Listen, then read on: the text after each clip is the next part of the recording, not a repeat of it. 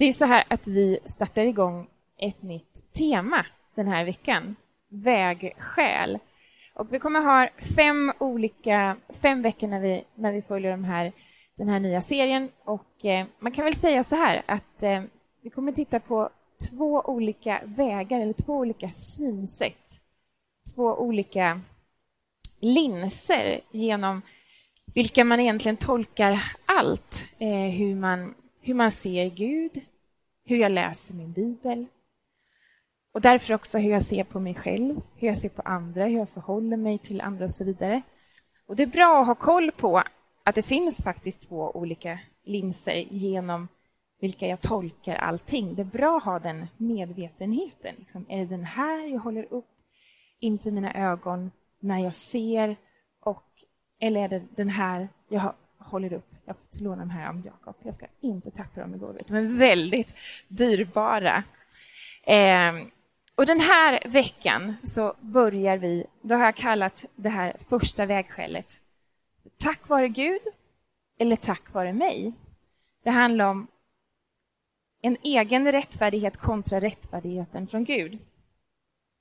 Eh, och det, det här eh, det är Martin Luther egentligen som började att prata om den här beskrivningen om eh, framgångens väg och om korsets väg. Och han använde ord som härlighetsteologin kontra korsets teologi. Eh, och det är det vi ska kika, kika lite mer på. Och vi kommer att lyfta lite olika lager när vi tittar på de här vägskälen. Vi kommer titta på under de här veckorna svaghet kontra styrka seger kontra lidande, lag kontra evangelium och att dominera kontra att tjäna. Olika lager som vi kommer titta på. Man kan väl säga så här, att det finns en väg som bara är... Det bara sker per automatik. Om du tänker att du, du vaknar upp på morgonen känner dig fortfarande ganska trött. Du tänker så här, okej, okay, ska jag gå upp nu eller ska jag bestämma mig för att ligga kvar i sängen och bara dåsa lite till? Men du är så trött så du orkar inte bestämma dig, utan du somnar om. Ser du, per automatik har du ändå valt någonting, för du låg kvar. Och den här framgångens väg som vi tittar på kontra korsets väg. Framgångens väg, den är den mänskliga vägen och där sker det per automatik. Eh, medan korsets väg är en helt annan väg. Och det sker inte per automatik. Vi ska lyfta de här synsätten och titta på lite olika saker. Och idag ska vi titta på vår egen rättfärdighet kontra rättfärdigheten från Gud.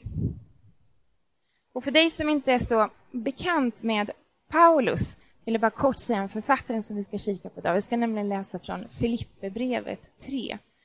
Och eh, det är dagens text. Och han har skrivit ett antal av breven i, i Nya testamentet. Han, han hade ju en livsomvandlande upplevelse av Kristus som förändrade och ändrade om enormt mycket i hans liv. Han var verkligen rakt ute på framgångens väg. Och eh, Han förföljde och han fängslade kristna. Det var det han var på, på väg när han mötte Kristus en dag på Damaskus. Några av er säkert känner, känner säkert till den storyn. Och när han skriver det här brevet, Filipperbrevet, då sitter han i Rom. Han är fängslad. Och han kan egentligen, han har inte möjlighet att besöka den här kyrkan, församlingen i Filippi som han har varit med och startat några år tidigare.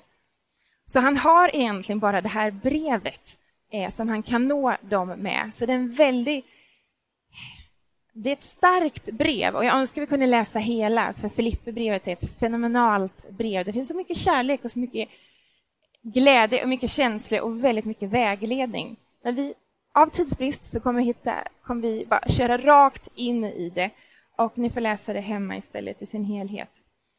Men man kan väl säga att mitt mål med idag, det är att vi ska greppa tag i och se de olika skillnaderna vad, är det, vad gör det för skillnad om jag lyfter upp den här linsen och med allt jag ser, allt jag, alltså mitt liv, tolkar genom den här linsen, korsets väg. Eller om jag använder en annan lins, vad händer när jag använder framgångens väg, det synsättet.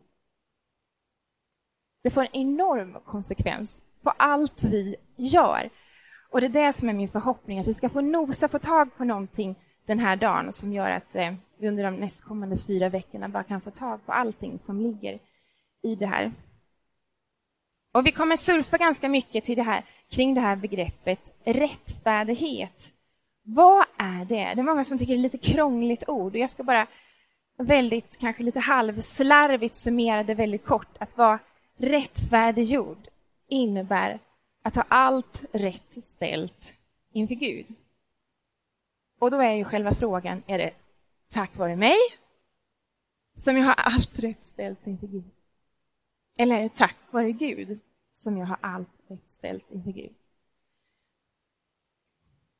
Och vi börjar med att läsa från Filipperbrevet, då, 3, verserna 2 till 9.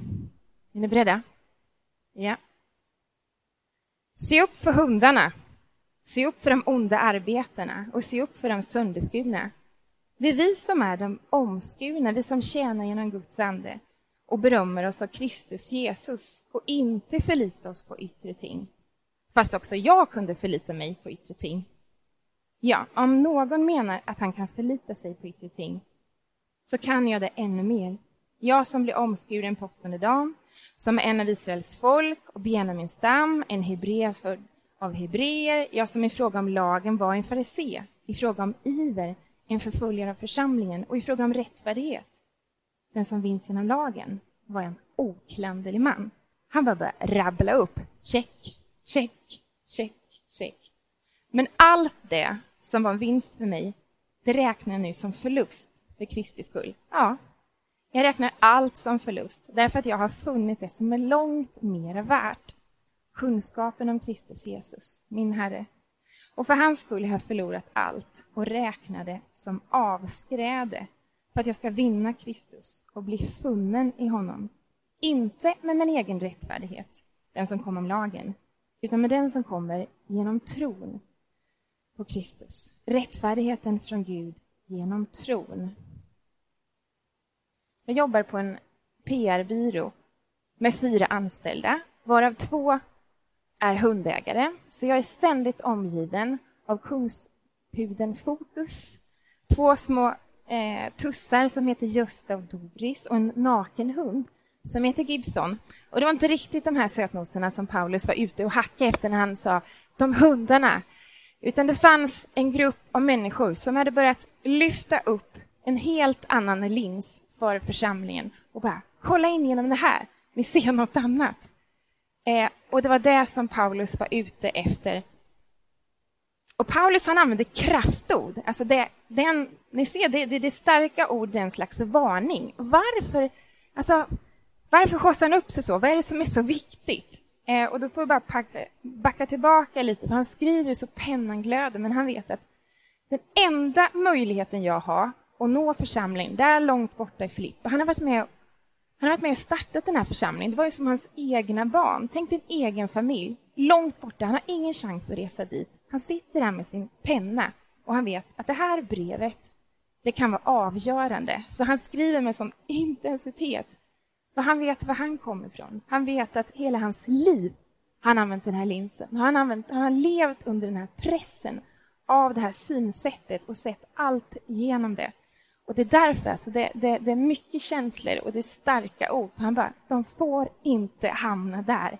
De, de får inte hamna där. Han visste vilket fängelse det hade varit för honom. Så det här är alltså framgångens väg. Eh, han började märka, plötsligt var det yttre saker. Det var de där yttre markörerna som hade blivit viktigt. De hade börjat etablera sig, de hade börjat fatta grejen. Okej, nu har han funnits ett par år och plötsligt började de räta på ryggarna utav andra anledningar, sina prestationer. Nu hade de kommit en bit. Paulus bara, nej! Vad händer? Bara, Hallå, vad gör ni? Vart är ni på väg? Inte genom yttre ting, står i den här texten. Den här checklistan som Paulus började med. Säger inte så mycket för oss idag, för hebreer. Jag menar, ja, var lite bla bla bla för oss idag. Men alltså vad, vad det innebar för i det judiska samhället så hade Paulus han hade full pott på allt i checklistan. Han hade allt man kunde tänka sig, om man nu kan säga att, eh, att man har alla kriterier för att leva det här perfekta livet. Och så använde han ett sånt äckligt ord som avskräde och det betyder faktiskt avföring, skit, dynga, skräp. Alltså allt det som så många suktade efter som Paulus hade, allt det som han hade själv satt allt sitt hopp till, använde han med sådana ord som, som dynga. Alltså han, det var nästan att han inte ville ta i det, alltså i jämförelse med vad han hade hittat. Och man blir så här när man läser, okej, okay, vad är det du har hittat? Alltså jag vill få tag på det. Är det, liksom, är det, så, är det så bra? Och vi har väl alla mött dem, de här, alltså i alla typer av sammanhang, även i kyrkliga sammanhang. Wow! He's got it! Det är attraktivt, det är liksom briljant. Det imponerar. Du blir impad. Så där vill jag också kunna göra. Så där vill jag också ha det. Det väcker liksom ha-begäret. Mer, bättre, snyggare, lite ljusare och fräschare. Och så finns det de här människorna som tyvärr inte är lite mer sällsynta. Kanske inte nödvändigtvis imponerar på samma sätt med den här yttre styrkan, men du bara märker. Det finns där. Det finns där. En människa som likt Paulus har fått upptäcka den här befrielsen i korsets väg. Det handlar inte om den här yttre grejen. Det handlar inte om de där markörerna. Det handlar inte om mina prestationer. Och jag tänker på min mormor. Jag vet inte vem du ser framför dig, men jag tänker på min mormor. Hon var, jag kan inte kalla henne annat än en Guds kvinna. En, hon tjänade i alla år. Hon drömde om att bli lärarinna när hon var ung. Hon kom från en fin familj och det, liksom, det passade sig inte riktigt att behöva jobba. Hon skulle vara hemma va, och ta hand om familjen, så hon fick aldrig bli lärar, lärarinna. Men hon var min absoluta favorit. Jag minns när jag var 12 år och mamma och pappa skulle åka iväg på en resa till, till USA. Eh, och det var Mamma och pappa hade sagt att ta hand om dina småsyskon. Och att säga det till mig, alltså jag tog det på dödsallvar. Eh, och jag kommer ihåg min eh, lilla syster som då var ett år, Pauline. Jag kunde inte få henne och, och, och, få, och, som, och somna. Så jag låg där på magen och hon över och jag bara så här desperat. Gud, om du får henne att somna nu så lovar jag att jag ska ge 20 kronor i kollekten på söndag. En desperat tolvåring. Så här, min teologi har ändrats något, just det här med muter och Gud som slottermaskin. Men det var en desperat bön och någonstans där så somnade Pauline till slut. Men då kom mormor efter några dagar och bara lyfte mig med sin ro ut i den här... Ja, hon bara, du ser jättetrött ut, du behöver sova. Men alltså min mormor som... Hon, hon gick ut och sopade eh, den kommunala alltså cykelvägen så att ingen skulle få punktering ifall, ifall det fanns glas. Hon var den typen av människa. Men ungefär halvlek i hennes liv så förlorar hon sin älskling i livet, sin Affe, Alfred. Och inom loppet av ett år så dör även hennes, hennes äldste son, Frank, vid 33 års ålder. Och jag har inte riktigt funderat på det här när jag var yngre, för det var så länge sedan och jag var så, jag var så liten. Eh, men där stod hon med fyra barn. Okej, okay. vad va, va hände nu? Och jag har inte riktigt fattat, liksom, jag undrat så här, hur lyckades mormor fixa det? Fyra barn och ett stort hus. Hon, eh, hon jobbade, alltså hon, hon, hon var hemma i hemmet och skötte om barnen och så vidare. Så hur fixade hon det? Och vad väckte det för frågor i, i henne? Och när man möter på lite lidande så plötsligt då blir de här, då dyker de här varför upp. Tror vi inte på bön? Men absolut, självklart. Eh, Gud säger hela tiden i, i Bibeln så finns det bara berätta om, eh, om vad du önskar dig. Alltså han, det visar på en Han är en god Gud. Berätta om dina önskningar för mig. Men samtidigt så har ju inte... När man blir ett Guds barn och när man får ta emot frälsningen så får man inga garantier om att okej, okay, nu är du untouchable för lidande. Nu är du untouchable. Världen, bara se, se sig omkring. Det är ganska rubbad balans i, i världen och vi lever fortfarande kvar här. Så länge vi lever här så är det mycket elände och en hel del lidande. Och när man har en, en bild och har ett synsätt av framgångens väg, härlighetsteologin, och de här sakerna händer, då blir de här varför, de blir fruktansvärt stora och man undrar, okej, okay, var inte Gud god nu? Eller hur kunde det hända mig? Vad har jag gjort för att förtjäna det här? Känner ni igen den?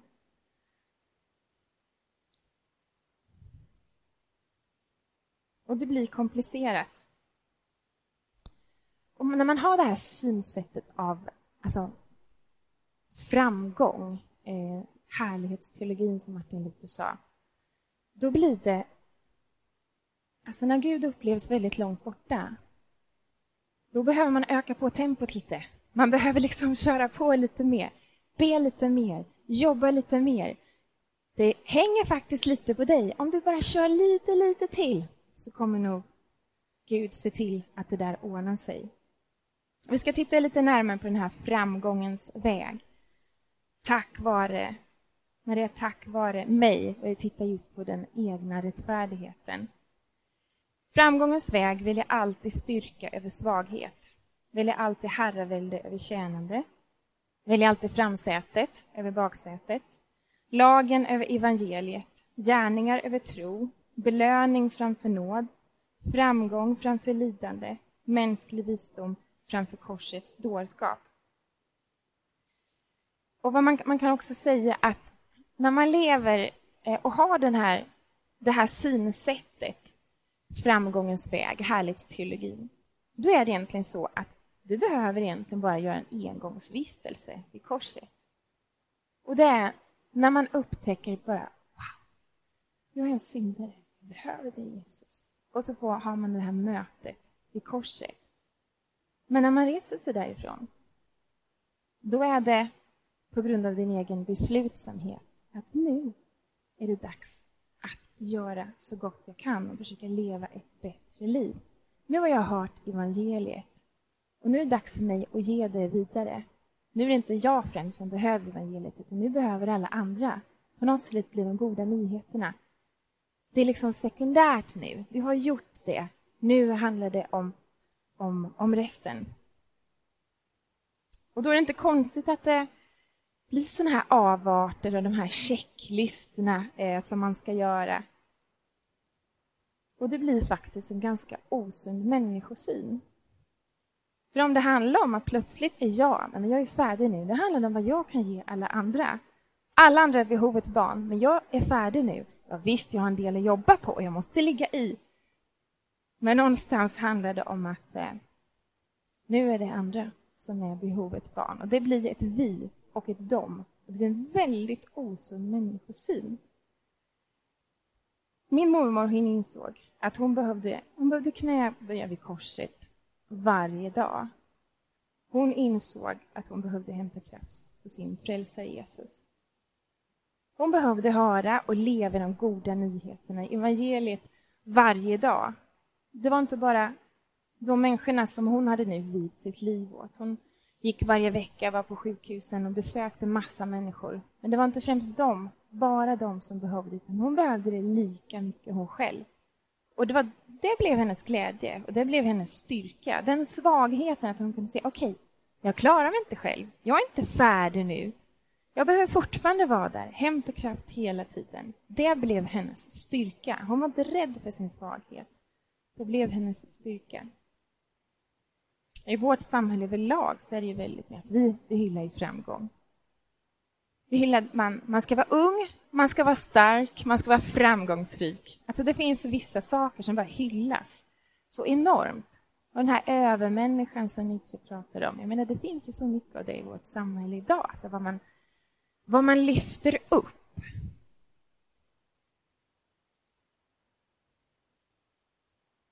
Vi gör ett litet experiment här. Hur definierar vi oss själva? Och kanske Gud också. Utifrån hur dagen har varit. Har ni tänkt på det någon gång? Scenario 1. Vi går upp på morgonen. Det ösregnar. Och du bara plötsligt känner det där skavet i magen. Bara, det kommer inte bli en bra dag. Den känslan ni vet. Man bara vet. Man ser det. Du skyndar upp, börjar fixa till kaffet lite.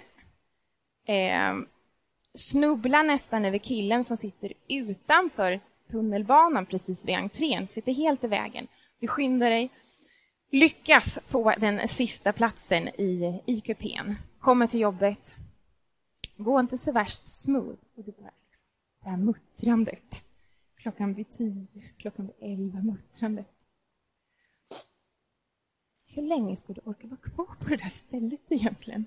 Alltså det är, det är, det är inget kul ställe, har du tänkt på det? Och sen på eftermiddagen, då kommer min kollega. Så glad! Vad är det som har hänt? Jag fick tjänsten! Jag fick tjänsten! Och där står du. För det var ju den tjänsten som du trodde du skulle få. Okej, scenario B. Du går upp på morgonen. Solen skiner. Fåglarna kvittrar, du börjar göra ditt morgonkaffe. Det går ganska smooth, så du, får, du går iväg en fem minuter extra till, till tunnelbanan. Och där, står en, där sitter en kille.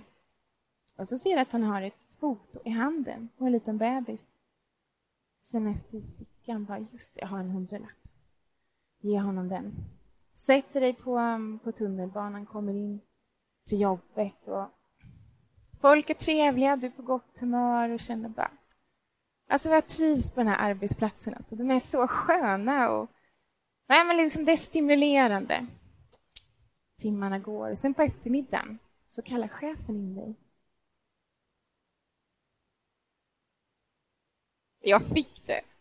Jag blev befordrad. Alltså så gött.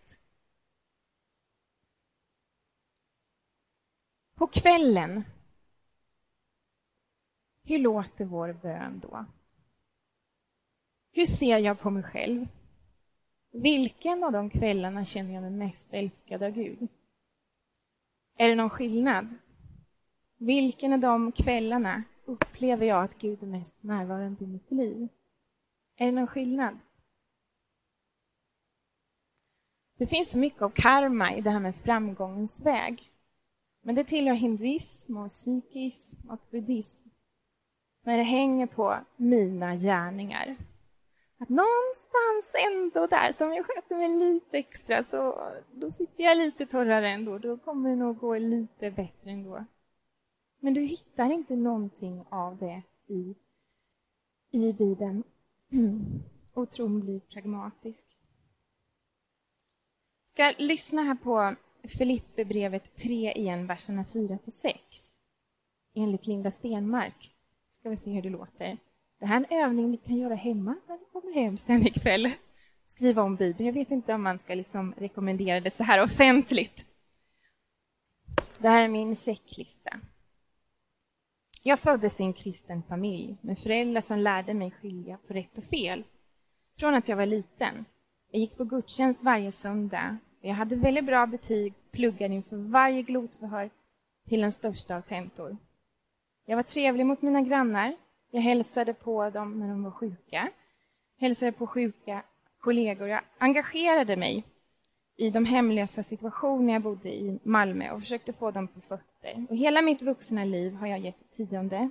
Och jag svär inte. Jag har aldrig druckit mig full och jag har inte snattat.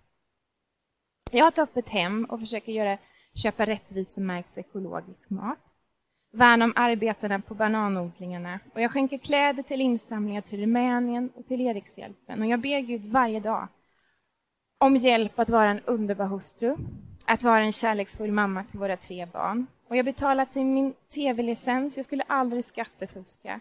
Och jag har aldrig varit otrogen och jag var oskuld när jag gifte mig.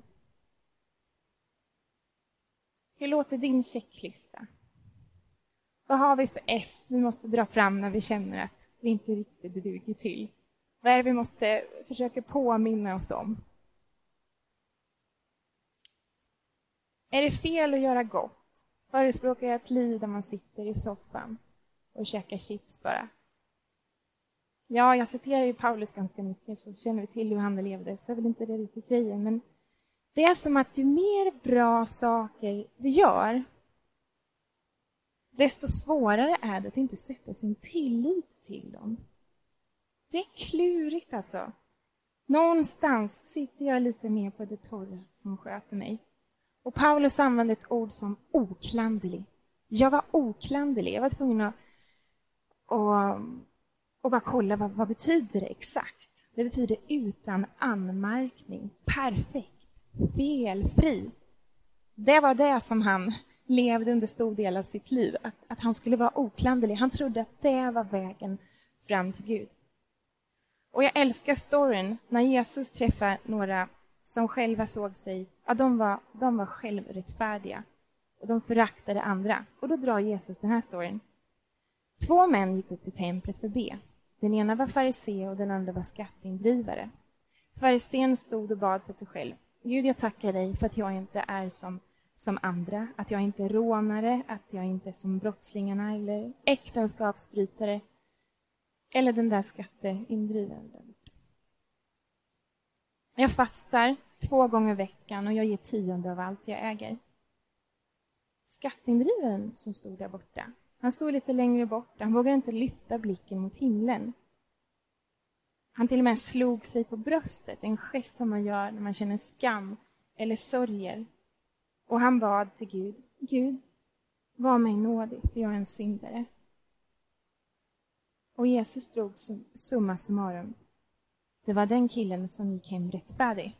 Killen som stod där och bad sin fina bön. Nej.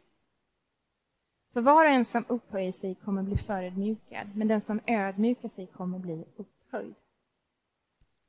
Alltså, hur kan, hur kan vi vilja ens välja framgångens väg? Hur kan man välja det framför korsets väg? För det är det naturliga, det sitter i vårt system, det är så det är samhället och det är som det sitter liksom i människans natur. Men korsets väg är en helt, helt annan väg och vi ska kika på den sista punkten. Jag har bara två punkter idag och vi dyker snabbt in i punkt två när vi tittar lite noggrannare på korsets väg och när det inte är tack vare mig utan tack vare Gud. Att vara rättfärdig av Gud.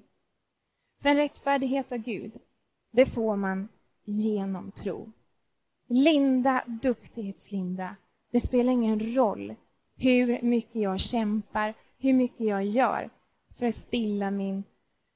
Vad jag nu behöver stilla för att känna mig accepterad av Gud. Jag kan inte göra någonting. Och det är ju fantastiskt. Men vi har ändå så fruktansvärt svårt att acceptera det. För jag bara vill vara duktig. Jag vill hjälpa till lite till så att jag ändå kan säga ja, men jag har ju liksom ändå hjälpt till lite och här står jag. Det finns någonting i oss som vill vara med. Alltså, vi kan inte riktigt ta emot. Det är för stort. Det är för stort att smälta. Att Gud bara ger oss, gör oss rättfärdiga. Vi blir helt rätt ställda inför Gud bara genom vår tro på Kristus och vad han har gjort för oss. Jag ska ge några korta exempel som vi hittar i Bibeln, korsets väg.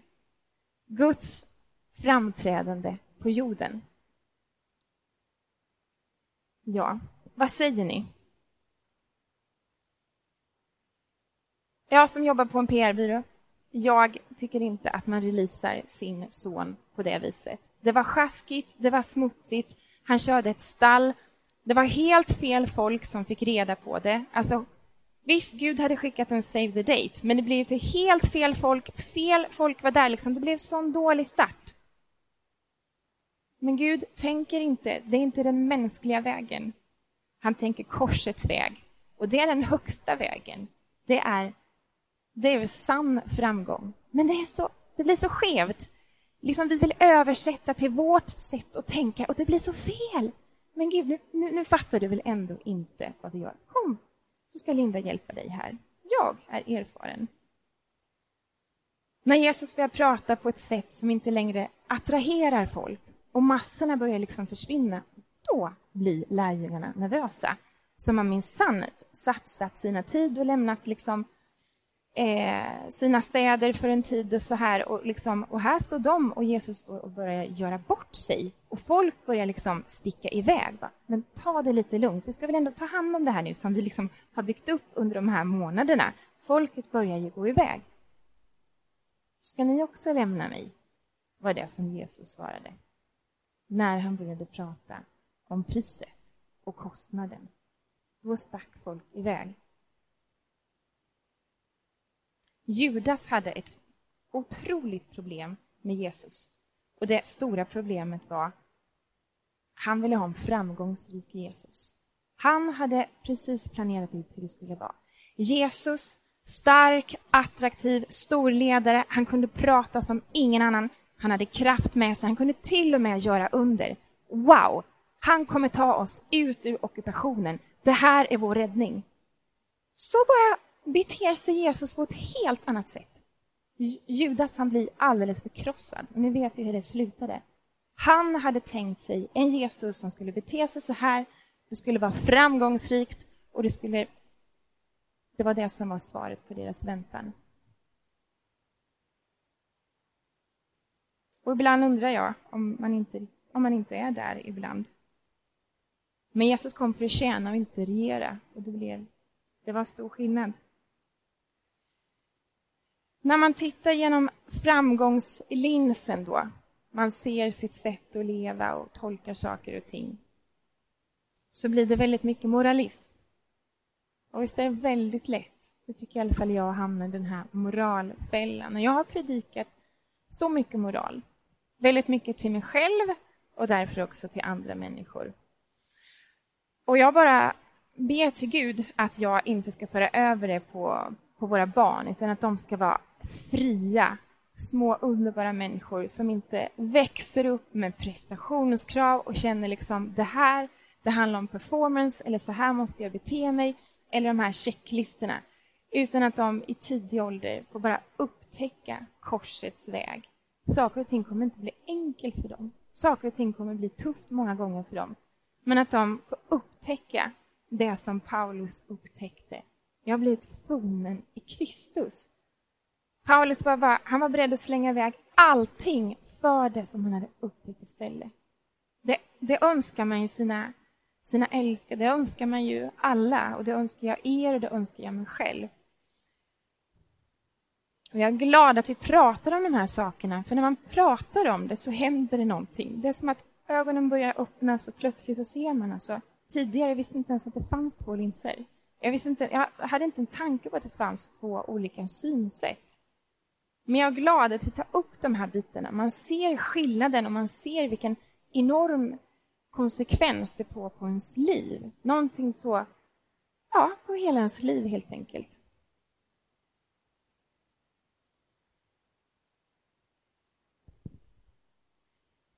När man blir moralist, det är, inte, det är klart vi vill ha en hög moral. Självklart. Men moralisten förstår inte att man är syndare, att man behöver Gud. Och Bibeln blir en slags självhjälpsbok som hjälper en och guidar en rätt och sätter upp de här checklistorna som okej, okay, jag gör det där, jag gör det där rätt och jag gör det där rätt och det blir lön för mödan. Men plötsligt handlar det inte om vad Kristus har gjort för mig, utan det handlar om min insats och hur, lång, hur långt jag har hunnit i min utveckling, i min helgelse och sådär. Och det blir helt frånkopplat på Guds verk i mig, inifrån och ut. Det är det vi tror på, en förvandling inifrån och ut.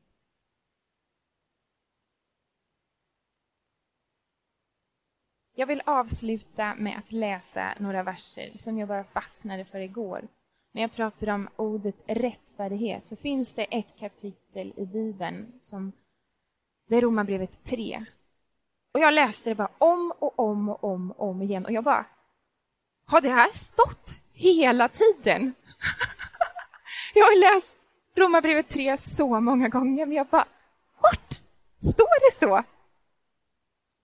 Och det är faktiskt det är veckans lästips till dig. Romarbrevet 3. Skriv ner det och läs.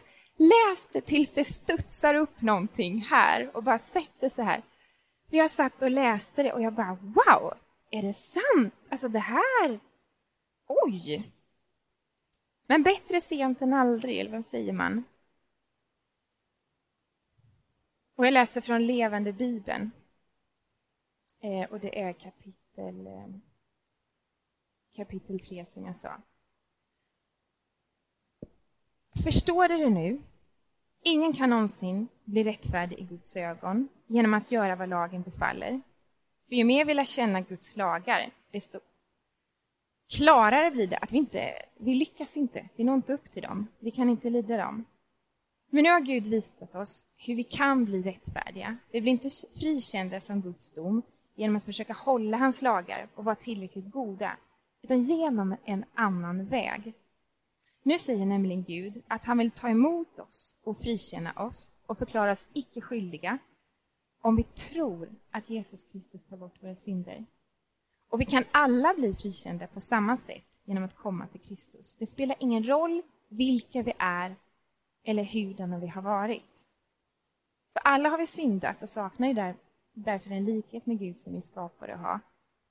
Och nu ger han oss en möjlighet som vi inte har förtjänat, nämligen att ställa allt till rätta genom att vi accepterar vad Jesus har gjort för oss. Men eh, vem kan då skryta med när det gäller att förtjäna vår frälsning? Vi kan inte skryta med något alls. Varför det? Ja, vår befrielse är inte grundad på goda gärningar, utan på vad Kristus har gjort och på vår tro på honom. Vi kan alltså sammanfatta och säga att vi förklaras rättfärdiga genom tron på Kristus inte genom de goda gärningar vi gör. Det här kallas för de goda nyheterna. Och jag vid 40 års ålder som har, är uppvuxen med mamma och pappa som älskar Jesus och liksom introducerat mig alltså vid ganska tidig ålder och läste barnens bibel, jag gått barntimmarna och allting. Jag märker att eh, det är vissa saker som jag inte haft koll på. Och det finns saker fortfarande att upptäcka i evangeliet. Och mer och mer så ser jag hur jag längtar efter att leva efter korsets väg. Inte för att det är enklare, men det är den vägen som Gud har visat. Istället för framgångens väg, som kan se så glittrig och härlig och skön ut. Jag kommer faktiskt avsluta där. Och jag tackar för att ni har lyssnat. Eh, läs gärna lä, eh, veckans boktips, höll jag säga. Och eh, tack för mig.